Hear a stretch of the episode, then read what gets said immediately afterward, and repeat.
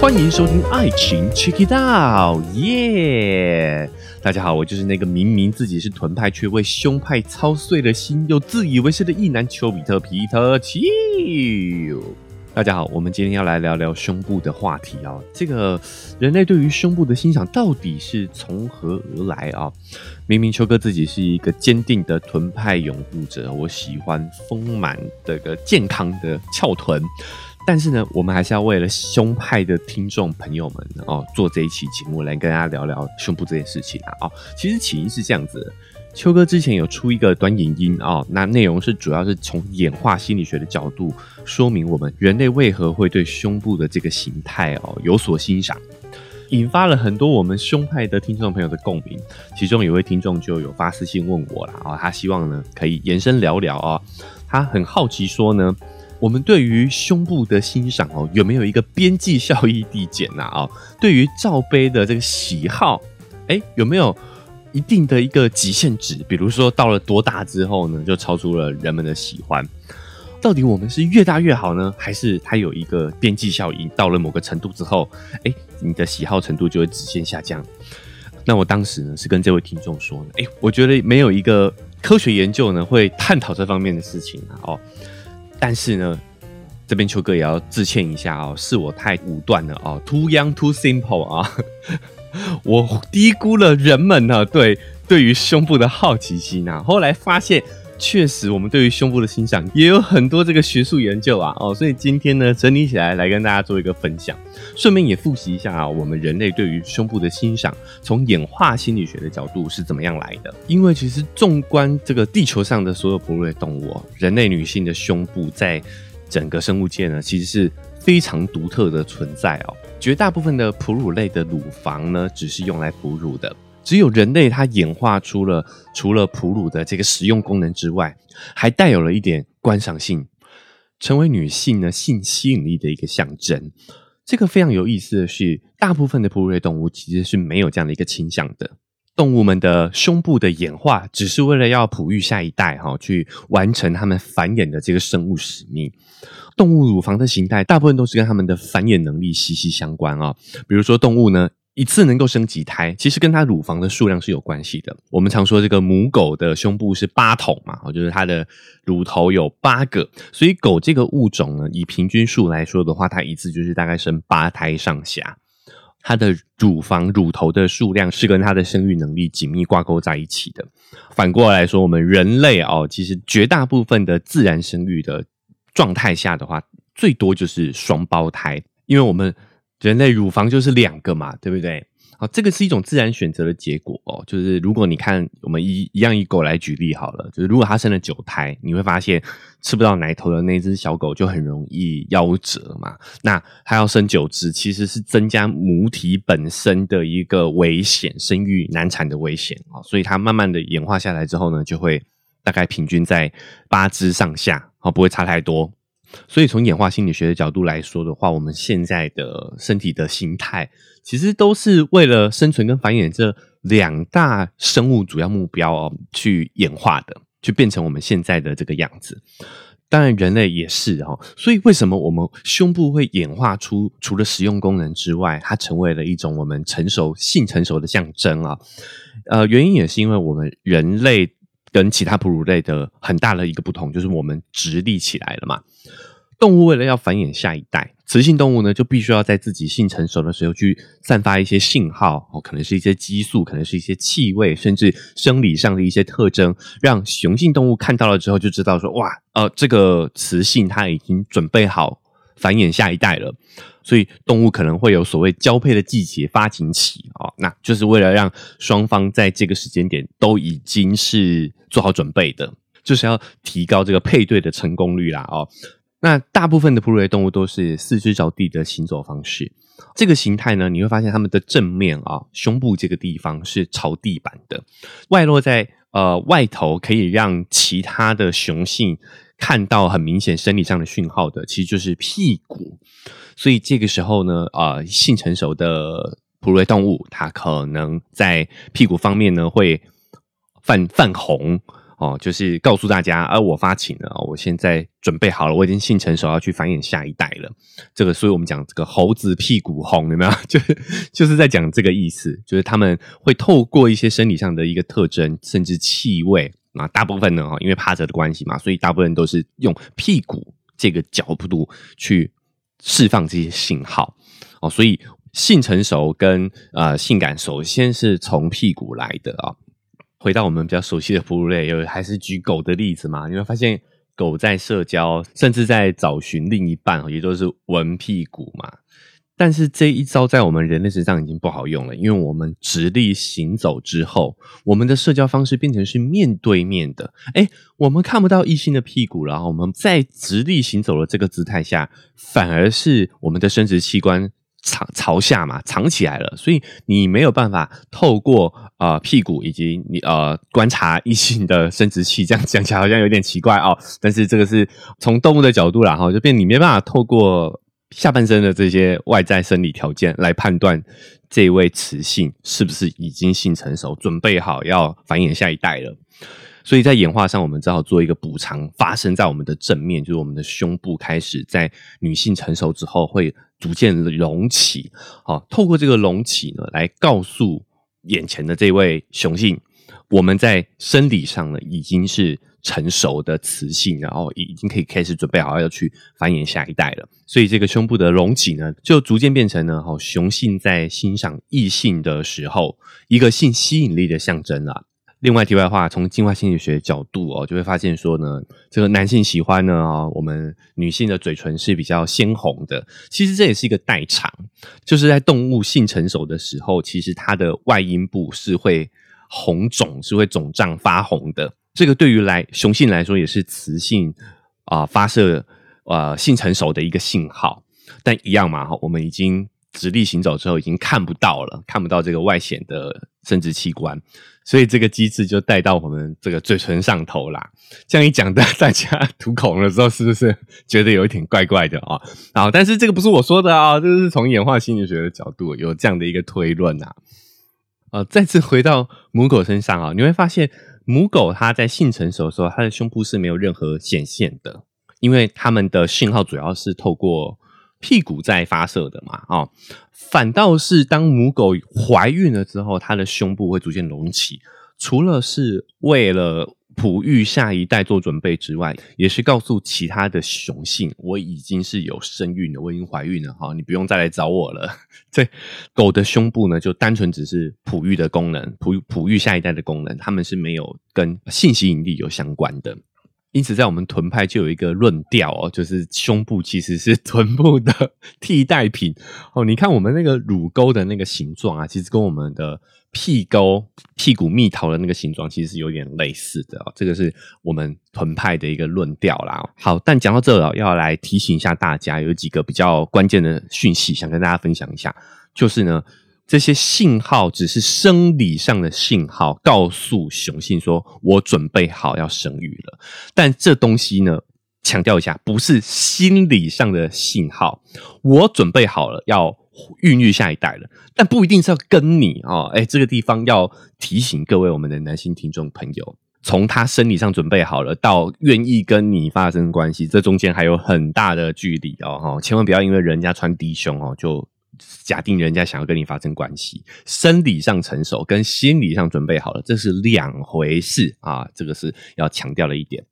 但从另外一个角度来说的话，雄性喜欢雌性的性吸引力，这个是很正常的事情。就像今天反过来，女性看到呃有性吸引力男性，你也会想看是一样的意思哦。尤其是如果今天你的衣着上已经决定要把你的这个。成熟的特征展示出来的话，其实我觉得我们要能够理解，就是人都会喜欢看美的事物，对我们有吸引力的事物。有的时候呢，我们如果是从尊重、欣赏的角度去出发的话，双方也应该要能够多互相理解啦。我们就是看到了就会想看，而且我觉得这个不跟男性有关呐，哈，就是今天女生如果看到漂亮的胸部，我相信她们一定也会抱着欣赏的心态去观赏的。好，所以我有时候我也要提醒女性听众朋友，不要假定男生的眼光一定都是有攻击性的。有时候我们真的只是从纯欣赏的角度，双方就是保持着在尊重、礼貌的前提下，我觉得相互观赏一下，我觉得这个是没有问题的。简单一点说，就是想看很正常嘛，但你不要一直盯着看。还如果用吃来做举例，就是你看到人家拿着一支冰淇淋，哇，你口很渴，你很想吃，好，所以你偷瞟了一眼啊，然后你就忍住了，想说我待会呢 要去买一支冰淇淋吃。但是如果你一直盯着人家手上的那支冰淇淋，也很不礼貌，也很奇怪嘛，对不对？好，所以我觉得低调、礼貌的，哎，稍微欣赏一下，我觉得这是 OK 的。好，那我们解释了为什么男生喜欢看胸部，接下来要说说为什么喜欢看大的。原因其实也是跟生育繁衍有关。就女性因为身体激素的关系，女性的平均体脂是比男性还要高的。这一些脂肪呢，大部分都会分布在女性的第二性征，也就是我们的胸部跟我们的臀部。所以为什么我们男性不只喜欢看胸，不喜欢不只喜欢看臀，还喜欢看大胸大臀？也就是因为呢，女性的。脂肪囤积跟他们的荷尔蒙是有关系，跟他们体内激素是有关系的。所以从进化心理学的角度来说的话，更大的胸部跟臀部就代表着他们有更强的卵巢功能、生育能力。所以这样子丰乳肥臀呢，就会刺激到男性来自我们远古时期的那种繁殖的本能，对雄性产生呢性吸引力。那脂肪呢？其实有时候也是荷尔蒙的先值哦，所以当你体内有足够的体脂的时候，代表说你的这个荷尔蒙的分泌也是比较正常的。好，所以这些进化心理学的理论呢，也在一些其他的研究当中得到了证实哦。有一个二零一七年的研究发现呢，同性恋女性跟异男一样，好都会被女性吸引，但是呢，同性恋女性比较不在意胸部和臀部的单纯大小。因为对同志族群来说，伴侣的生殖能力对他来讲一点意义都没有嘛。因此呢，他们更在意的是另一半身材的比例和谐哦。比如说呢，腰臀比这个部分就是一个放诸四海皆准的审美标准，因为这是一种健康的一种体态象征。所以你看，健康带来的吸引力呢，是不分性别、不分国家跟文化的，我们都喜欢更健康的伴侣。但是胸部的大小跟我们的生育能力相关，所以异性恋男性呢会比同性恋女性更在意伴侣的胸部跟臀部的大小。好，所以我们现在也知道了啊，男性喜欢大一点的原因是因为它跟生育能力有关。但是到底是多大多小，其实这个就很容易受到社会文化的影响了。